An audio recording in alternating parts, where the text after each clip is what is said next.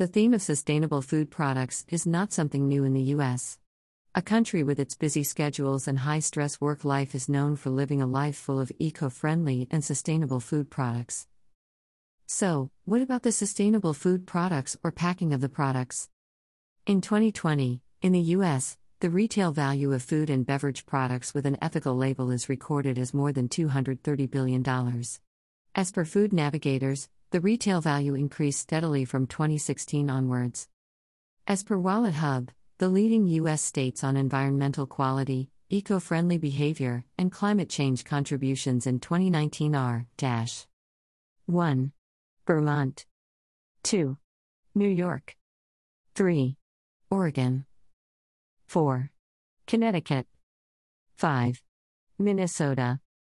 As per Ipsos, in 2016, more than 8% of the older generation, above 55 years, agreed to turn off lights and turn the water off.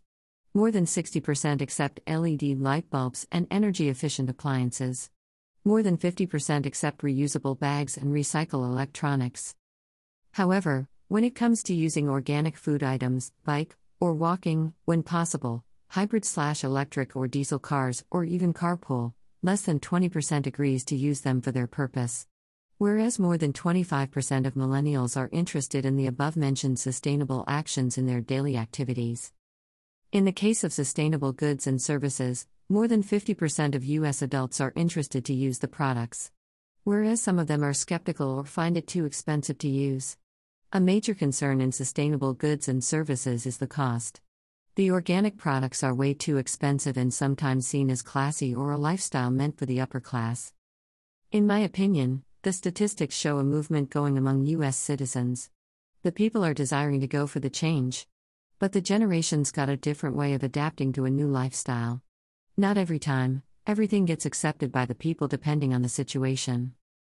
Is it possible to make sustainable products more affordable? Is it possible to take care of the cost of the raw resources? Source Statista, Sustainable Food Industry.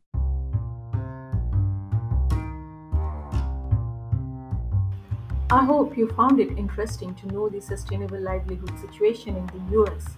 As we all know, the country itself advocating about the sustainable practice uh, in every situation, in every way possible.